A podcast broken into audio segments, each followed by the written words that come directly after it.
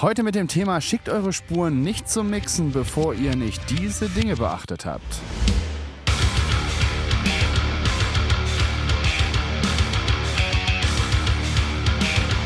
Weil man hat am Ende dann gar keine Möglichkeit, außer das ganze Schlagzeug irgendwie zu replacen hundertprozentig, wenn zum Beispiel kein Snare- und ein Mikrofon verfügbar ist.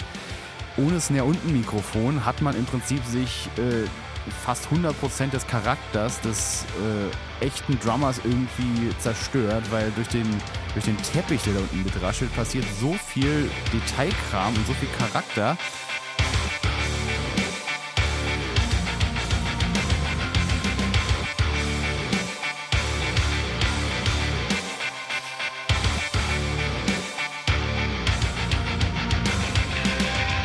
Seid gegrüßt alle zusammen. Heute eine Episode für alle, die ihre Musik selber aufnehmen wollen, beziehungsweise dieses Vorhaben und was man alles beachten muss, damit derjenige, den ihr da angeheuert habt, um das zu mixen, zu mastern, auch ordentlich arbeiten kann mit den Spuren und nicht damit beschäftigt ist, irgendwie erstmal äh, klar Schiff zu machen, aufzuräumen, irgendwie erstmal durchzusehen, was ihr da überhaupt habt und es einfach so einfach wie möglich macht, äh, damit damit gearbeitet werden kann.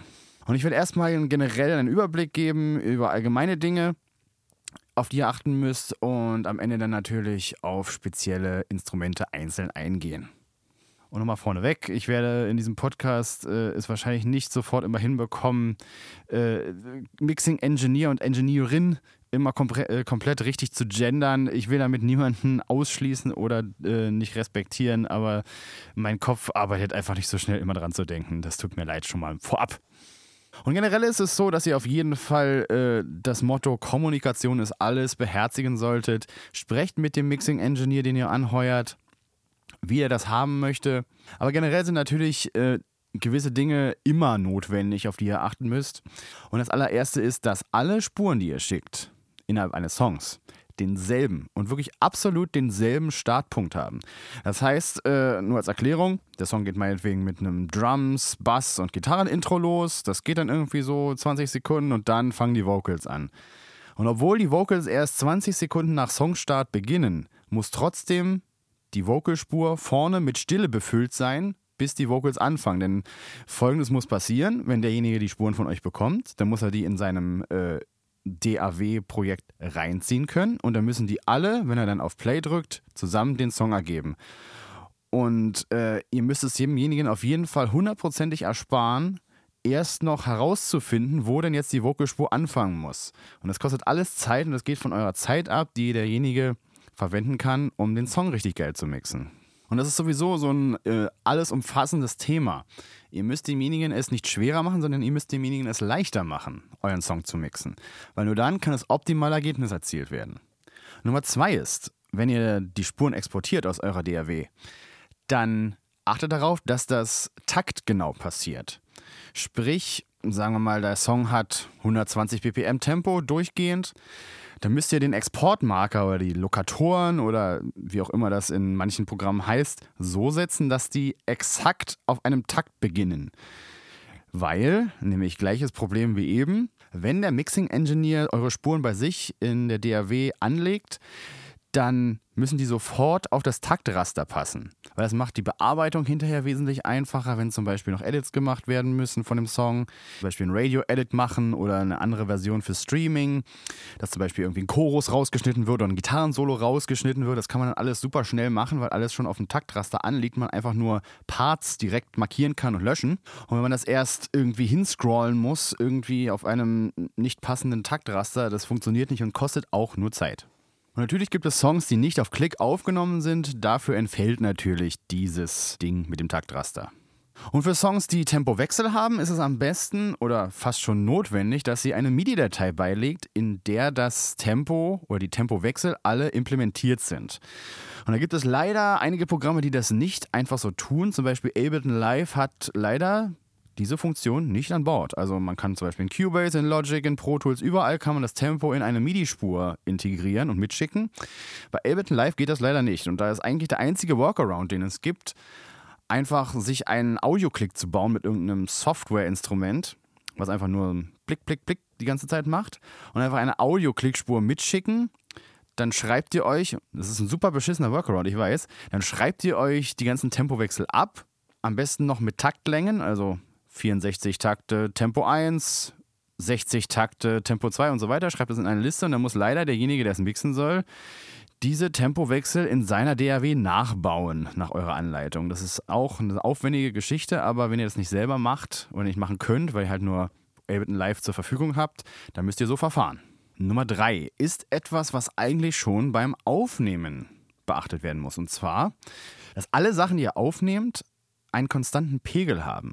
Und das heißt zum Beispiel, dass die Gitarren, die Eispuren beispielsweise, alle gleich laut sind. Auch zwischen mehreren Songs. Und natürlich gibt es Parts, die ein bisschen leiser sind, wo ein bisschen weniger angeschlagen wurde, und Parts gibt es natürlich auch, wo ein bisschen stärker angeschlagen wurde.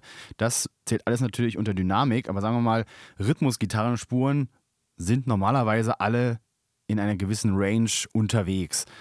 Und da ist es echt nicht besonders zuträglich, wenn zum Beispiel in Song eins irgendwie das meiste sich zwischen minus zehn und minus zwanzig dB abspielt und im nächsten Song das fast an null dB ranreicht. Und das führt eigentlich nur dazu, dass, wenn man das Ganze dann reampen möchte, man es erst aufeinander abstimmen muss und irgendwie normalisieren muss zum Beispiel, damit nämlich nicht der Verzerrungsgrad äh, des Amps immer komplett anders ist bei allen Songs, obwohl die eigentlich alle gleich klingen sollen oder ähnlich klingen sollen. Und das passiert den meisten leider dadurch, dass sie die Songs an verschiedenen Tagen aufnehmen und dann halt nicht darauf achten, dass der Poti sich möglicherweise bewegt hat eine Woche später, weil irgendwie einer da dran gestoßen ist oder das ganze Setup abgebaut wurde. Ihr müsst auf jeden Fall darauf achten, dass der Poti immer an der gleichen Stelle steht, während ihr das gesamte Projekt aufnehmt. Wenn ihr natürlich nur einen Song aufnehmt an einem Tag, dann ist das irgendwie nicht so relevant. Aber wenn irgendwie geplant ist, dass das dann mehrere Songs sind, die dann am Ende ein Album sind oder eine E P, passt auf, dass der Pegel gleich ist. Und falls der Pegel mal nicht gleich sein sollte, versucht es selber anzupassen. Man kann ja einzelne Clips lauter und leiser machen zum Beispiel, beziehungsweise einfach irgendwie ein Gain-Plugin draufrechnen lassen, was einfach nur das Ding lauter oder leiser macht. Und natürlich gibt es generell so ein paar Richtlinien. Unterpegelt nicht alles so gnadenlos, dass alles nur bei minus dreißig dB unterwegs ist, weil ihr irgendwie Angst habt, dass da was klippt. Moderne Interfaces klippen relativ spät, und wenn es klippt, dann hört ihr das normalerweise. Und ihr könnt auch definitiv davon ausgehen, wenn ihr irgendwie Peaks bei minus zehn oder minus sechs dB habt, dass das alles noch voll in Ordnung ist. Und ihr solltet einfach, wenn ihr anfangt aufzunehmen, einfach mal wirklich volle Granate reinhacken in die Gitarre oder einfach mal laut schreien in das Mikrofon. Sucht euch irgendwie den lautesten Punkt im Song aus und pegelt es danach ein, und dann funktioniert das eigentlich. Meistens ist es so der Refrain oder sowas. Und natürlich ist es legitim, bei super leisen Parts, die es ja durchaus manchmal gibt, auch bei harten Metal-Songs, irgendwie so eine Bridge, die dann ganz, ganz leise gesungen ist oder geflüstert ist, dann ist es natürlich legitim, danach zu pegeln, damit irgendwie das nicht meilenweit davon entfernt ist von den normalen Pegeln, die ihr im Vocal, in der Vocalspur habt.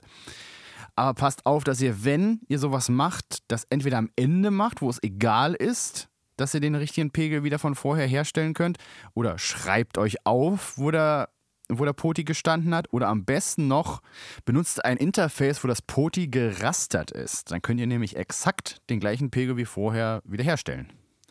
Nummer vier ist, dass ihr am besten einen Rough-Mix beilegt. Der muss nicht total äh, hochwertig klingen und am besten schon fertig gemixt, weil mixen soll es ja der Profi und nicht ihr. Äh, Macht einfach, dass der Song erkennbar ist, dass alle Instrumente irgendwo ortbar sind, dass man einfach äh, eine Referenz hat, wie der Song verlaufen soll.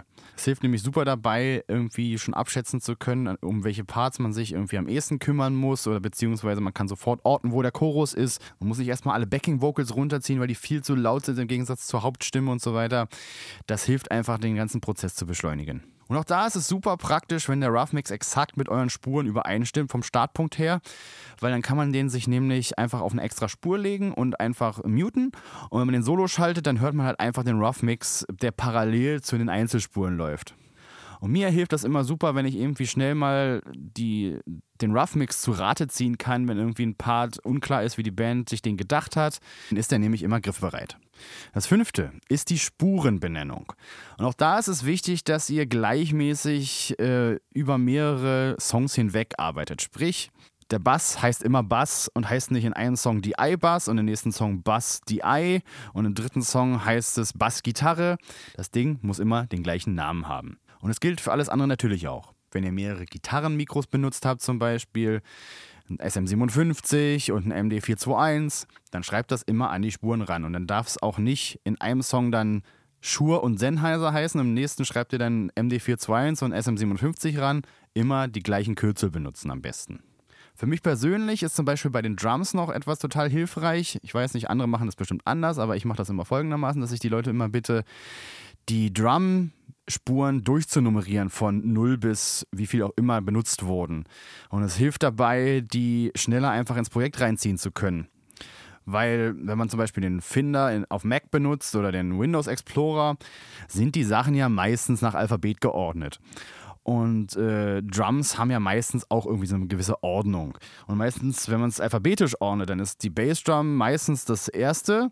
Aber danach kommt dann nicht die Snare, wie man es ja gerne hätte, weil S kommt ja meistens erst später im Alphabet, weil dann hat man irgendwie so die Hi-Hat irgendwie als zweites oder äh, die Overheads würden dann auch noch vorher kommen.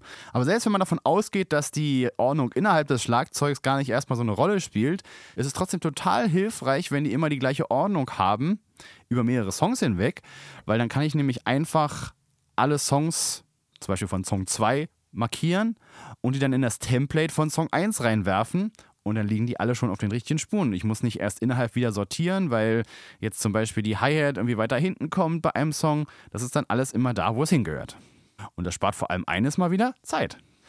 Und ich weise auch nochmal darauf hin, dass wir Mixing-Engineers nicht alle ein faules Pack sind und wir keinen Bock haben zu arbeiten oder sowas, sondern nein, wir wollen ja nur, dass wir uns auf das konzentrieren können, worauf es ankommt und das ist euren Song irgendwie möglichst gut mixen zu können. Und wenn dieses ganze Admin-Zeug so viel Zeit einnimmt, ich meine, wir haben jetzt erst fünf Punkte besprochen, aber ich habe das Gefühl, da kann man den ganzen Vormittag mitfüllen mit dem Zeug, also das alles korrekt einzusortieren. Und man sollte definitiv mit diesem ganzen ablenkenden Zeug so wenig zu tun haben wie möglich. Und da könnt ihr auf jeden Fall helfen, dass das nicht passiert. So, und Punkt sechs ist nochmal so eine allgemeine kleine Randnotiz zum Thema Equipment. Also generell ist es so, dass ich der Meinung bin, zweitausendzweiundzwanzig kann man auch für kleines Geld bereits gutes Equipment kaufen und auch durchaus selber gut aufnehmen. Und es reicht eigentlich ein gutes Mikrofon und ein geiler Channel-Strip, um das meiste zu machen, abgesehen von Drums, logischerweise, wo man mehr Spuren braucht und mehr Mikros. Und es geht tatsächlich super preiswert los. Also ich kann zum Beispiel empfehlen, wer zum Beispiel nur sechzig Euro hat, um sich ein kleines Interface zu kaufen mit U S B-Anschluss, das hat irgendwie zwei X L R-Eingänge oder das sind sogar Kombi-Eingänge, wo man noch äh, Instrumente anschließen kann, sprich es ist auch eine D I-Box. Und zwar ist das das Swiss Sonic U A zwei X zwei. Das ist, glaube ich, eine Thomann Hausmarke, wenn ich das äh, richtig in Erinnerung habe. Und nein, ich habe keinen Deal mit Thomann, hier irgendwie den Namen zu erwähnen. Es gibt natürlich auch noch Musikproduktiv und Music Store Köln und äh, wie sie alle heißen, wo man, und der Bugs Shop, den gibt es den überhaupt noch? Egal, den gibt es auch, da kann man auch Sachen bestellen. Aber nur mal so ein kleiner Tipp, für einen kleinen Geldbeutel kann man da schon was kaufen, was den Job auf jeden Fall macht. Und ja, für Drums gibt es halt auch diese ganzen Digitalpulte, die es mittlerweile gibt, mit mehreren Inputs hier von, keine Ahnung, Soundcraft, die U I-Serie und ich glaube auch äh, Behringer, diese ganze X zweiunddreißig-Geschichte, die gibt es auch in kleiner. Da kann man auch sich super preiswert quasi ein Interface holen und das sogar noch als Live-Mischer irgendwie fürs In-Ear benutzen am Ende. Sowas würde ich mir dann holen, wenn man irgendwie auch noch zwei Fliegen mit einer Klappe schlagen möchte. Ja, und dann fasse ich nochmal zusammen, eine kleine Checklist hier für die sechs Punkte, die ich bis jetzt angesprochen habe. Also, erstens, alle Spuren müssen denselben Startpunkt haben. Zweitens, sofern der Song auf Klick aufgenommen wurde, müssen alle Songs ab Taktbeginn exportiert werden. Drittens, der Pegel muss konstant sein über mehrere Songs hinweg. Viertens, legt einen Rough-Mix bei. Fünftens, achtet auf eine konstante Spurenbenennung über mehrere Songs hinweg. Und sechstens, es reicht ein gutes Mikrofon und ein guter Channel-Strip, um das meiste, abgesehen von Drums, gut aufzunehmen.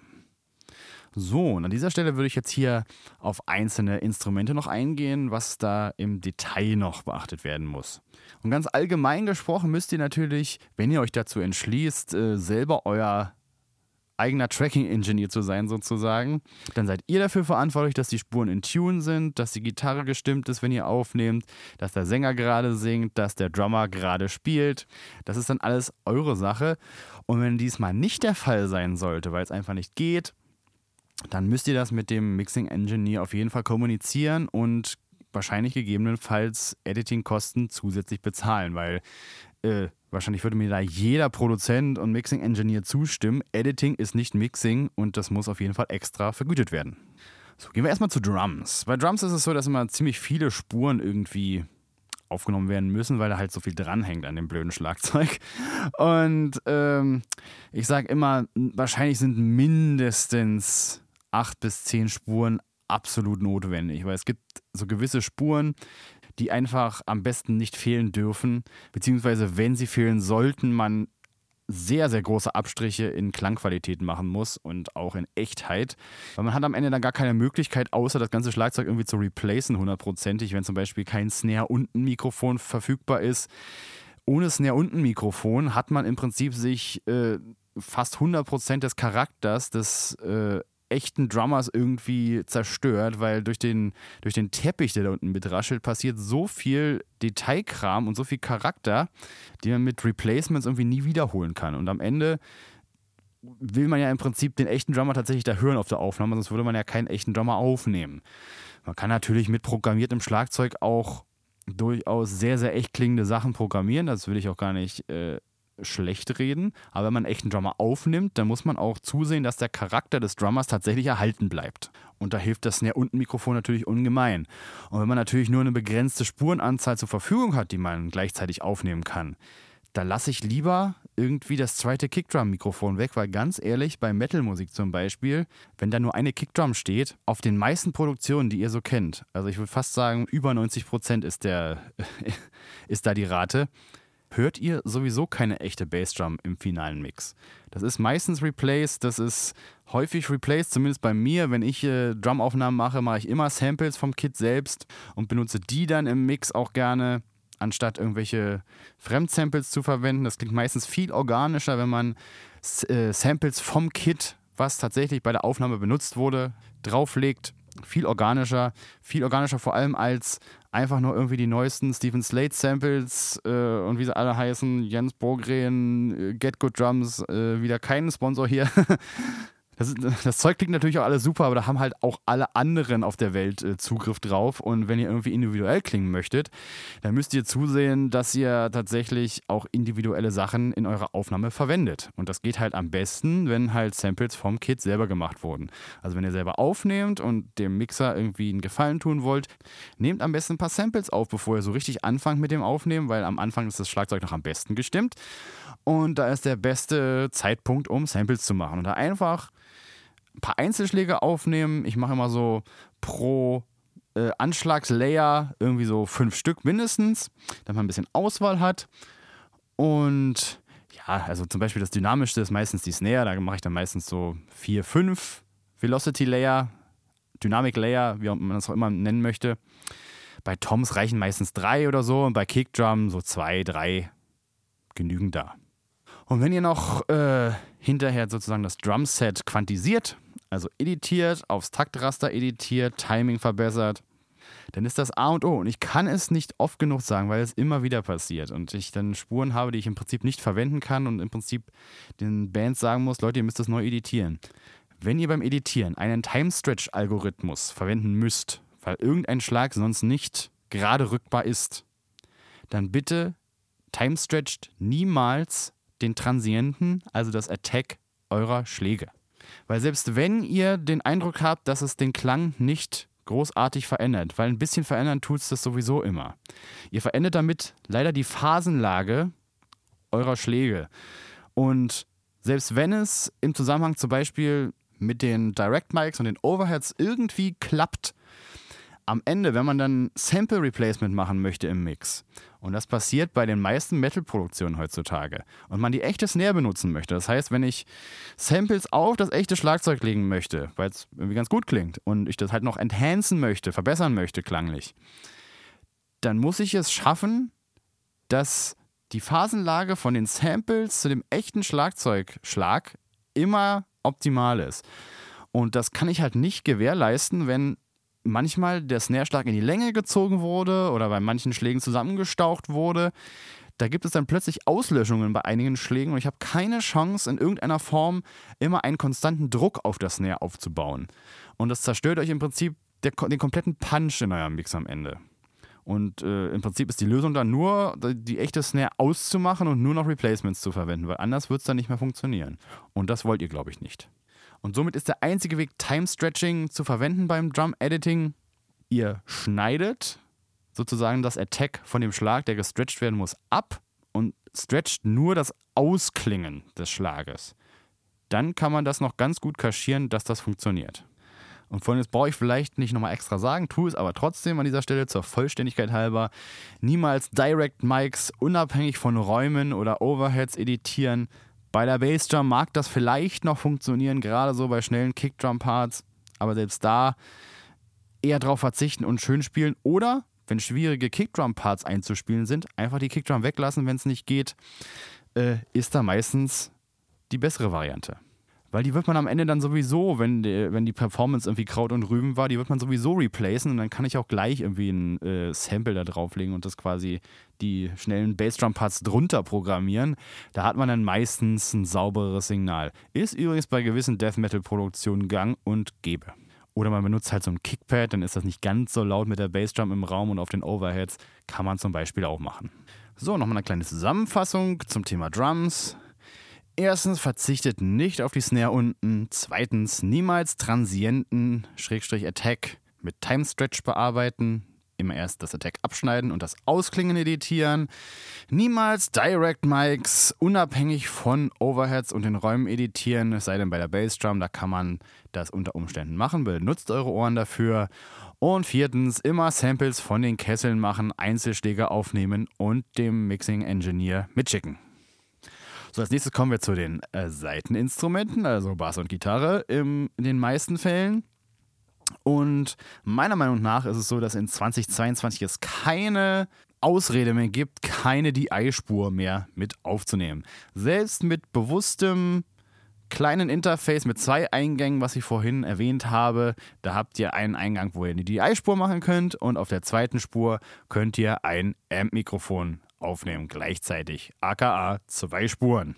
Und gerade wenn ihr euch unsicher seid in Sachen Mixing und Mastering und den ganzen Kram, weil ihr schickt es ja immerhin zu jemandem, der sich damit auskennt, dann beharrt bitte nicht darauf, dass derjenige, der Mixing Engineer, unbedingt euren Gitarrensound, den ihr aufgenommen habt, benutzen muss. Und klar, es hat gewisse Vorteile, den Sound zu benutzen, mit dem tatsächlich eingespielt wurde, dann äh, so ein Amp, ob Bass oder Gitarre, egal, reagiert natürlich darauf, äh, wie gespielt wird. Und man spielt halt auf eine gewisse Art und Weise, weil man halt das Feedback sofort bekommt von dem Amp, wie er dann klingt, wenn man hart oder soft reinhaut. Das hat natürlich alles Auswirkungen. Aber ähm, die Option noch zusätzlich zu haben, einfach was reampen zu können, die sollte man sich einfach nicht rauben. Und äh, heutzutage Festplattenplatz gibt es genug, die D I-Spur einfach unbedingt mit aufnehmen. Vielleicht benutzt man sie am Ende nicht, aber sie einfach parat zu haben, tut nicht weh. Und zum Thema Bass und Tuning vor allem vom Bass noch ein kleiner Tipp, um das wirklich gut hinzubekommen, dass der Bass unbedingt im Tune ist, weil ich gebe selber zu, dass es immer schwer zu hören ist bei äh, so tiefen Tönen, gerade so ab C wird es sehr, sehr schwierig, das irgendwie einfach so zu hören ohne Kontext. Meistens merkt man dann nur, dass äh, so im Gesamtbild irgendwie kein Druck mehr aufgebaut werden kann und dann sieht man meistens, wenn man sich es genauer anguckt, da der Bass ist immer die ganze Zeit ein bisschen zu hoch. Das ist auch bei manchen Bassinstrumenten, also bei den eigentlichen Instrumenten schwierig, weil die nicht gut intonieren. Selbst gute Marken haben da so gewisse Problemchen hier und da. Oder es ist einfach nur derjenige haut zu hart rein und der Ton wird immer ein bisschen zu hoch bei gewissen Tönen. Und um das zu kontrollieren, äh, gibt es mehrere Sachen. Immer natürlich äh, Nummer eins, ein gutes Tuning-Gerät immer anzuhaben und immer so ein bisschen darauf zu schielen beim Anschlagen. Ah, bleibt das grün, wenn ich da spiele. Und aber zusätzlich, man kann auch, äh, wenn man zum Beispiel sowieso in Guitar Pro den Song einmal irgendwie aufgeschrieben hat, wie der geht, kann man sich auch schnell einen MIDI-Bass einfach basteln. Das kann einfach mit einem super billigen Softwareinstrument passieren. Bei Cubase, Logic gibt es irgendwie mitgelieferte Sample-Libraries. Da muss man nicht mal irgendwas Fancyes haben, irgendwie Geld ausgeben dafür. Einfach einen billigen Bass drunter editieren, der absolut in Tune ist und das dann einfach vergleichen, ob die Tonhöhe stimmt. Da kann man auf jeden Fall eine Menge mit retten, wenn der Bass immer in Tune ist. Und man kann sowas natürlich hinterher äh, auch noch äh, hineditieren, wie man auch Vocals hineditieren kann, mit Melodyne zum Beispiel. Das geht natürlich alles, weil Bass ist ja ein monophones Instrument normalerweise. Man kann natürlich auch Akkorde darauf spielen, aber meistens im Metal und in Hardcore, Rock und so weiter spielt meistens nur ein Ton gleichzeitig und sowas lässt sich meistens sehr, sehr leicht mit Melodyne editieren. Natürlich auch nicht komplett ohne Klangverlust. Ein bisschen verliert man da auf jeden Fall, äh, aber meistens ist es das kleinere Übel, wenn das Ding in Tune ist und das nicht mehr ganz so ein hochwertiges äh, Signal dann ist, irgendwie nur noch bei fünfundneunzig Prozent sich befindet, ist meistens okay. Ich habe es meistens lieber, dass das Ding in Tune ist, weil in Tune ist das Allerwichtigste beim Bass. Ohne einen Bass, der in Tune ist, funktioniert kein Mix auf dieser Welt. Und selbst kleine Abweichungen, die man nicht so richtig hört, zerstören euch meistens den kompletten Druck und das Zusammenspiel mit den Gitarren. Schaut, dass der Bass immer in Tune ist. So, nochmal eine kleine Zusammenfassung. Also, immer bei Saiteninstrumenten eine die E-Spur mit aufnehmen. Und beim Bass immer darauf achten, dass das Ding hunderttausendprozentig in Tune ist, notfalls eine MIDI-Hilfe bauen, um das hinzubekommen. Oh, und natürlich noch der Klassiker. Immer neue Saiten benutzen. Ja, und ja, jetzt kommen wir noch zu Vocals. Ähm, bei Vocals auch nochmal ein kleiner Tipp vorneweg. Wenn ihr Vocals aufnehmt, achtet darauf, dass die Reflexionen, die ihr aus dem Raum habt, möglichst wenig im Mikro landen. Baut euch irgendwie ein paar Matratzen drumrum oder ähnliches. Vorhänge funktionieren hervorragend. Passt auf, dass das so wenig wie möglich irgendwie nach Badezimmer klingt. Auch nur so ein bisschen Hallfahne. Raubt euch meistens irgendwie die Direktheit und das ist bei harten Vocals sowieso das absolute No-Go, aber auch bei Vocals, die melodisch sind, kann euch das eine Menge kaputt machen am Ende. Achtet einfach darauf, dass die so trocken wie möglich sind. Und wenn ihr euch zum Beispiel nicht auskennt mit Kompression auf Vocals, lasst es lieber bleiben, lasst den Kompressor aus oder stellt ihn nur super wenig ein, dass maximal irgendwie ein bis zwei Dezibel Gain Reduction passieren, weil ihr könnt euch da so viel mit kaputt machen, mit äh, zerkomprimierten Vocals. Da werden zum Beispiel Explosivlaute und S-Laute werden super laut am Ende und das kriegt man nie wieder komplett raus. Da könnt ihr eine Menge mit kaputt machen. Lieber weniger ist mehr, lieber so trocken wie möglich dann aufnehmen. Dann seid ihr safe. Und noch eine kleine persönliche Präferenz in Sachen äh, Vocalspuren. Das ist irgendwie so unter einigen Leuten gang und gäbe, irgendwie so jeden Part irgendwie auf eine neue Spur zu machen. Also es sieht dann am Ende so aus, dass irgendwie das Intro ist auf einer Spur, dann gibt es eine zweite Spur, das ist die Strophe, dann gibt es Strophe Teil zwei auf einer neuen Spur, dann gibt es eine Bridge in, auf einer neuen Spur und, die, und der Refrain auf einer neuen Spur. Und am Ende hat man irgendwie zwanzig Vocalspuren nur von den Hauptvocals und das setzt sich dann so fort, dass man die Backings irgendwie auch tausendfach hat. Und äh, wenn die Vocals tatsächlich gar nicht unterschiedlich klingen sollen, dann fasst das meinetwegen besser einfach zusammen. Ich meine, man kommt, selbst wenn man irgendwie Überlappungen hat von, von, von Phrasen, mit zwei Spuren normalerweise aus. Und das reicht eigentlich äh, in den meisten Fällen aus. Und natürlich gibt es einige Mixer, die das so haben möchten. Das sollte man natürlich vorher kommunizieren. Ich habe es lieber übersichtlich, wenn ich eine Vocalspur einmal äh, E Q'd habe oder komprimiert habe oder beides, dass ich die dann so wenig wie möglich auf neue Spuren übertragen muss. Einfach die Übersicht gewährleistet ist die ganze Zeit.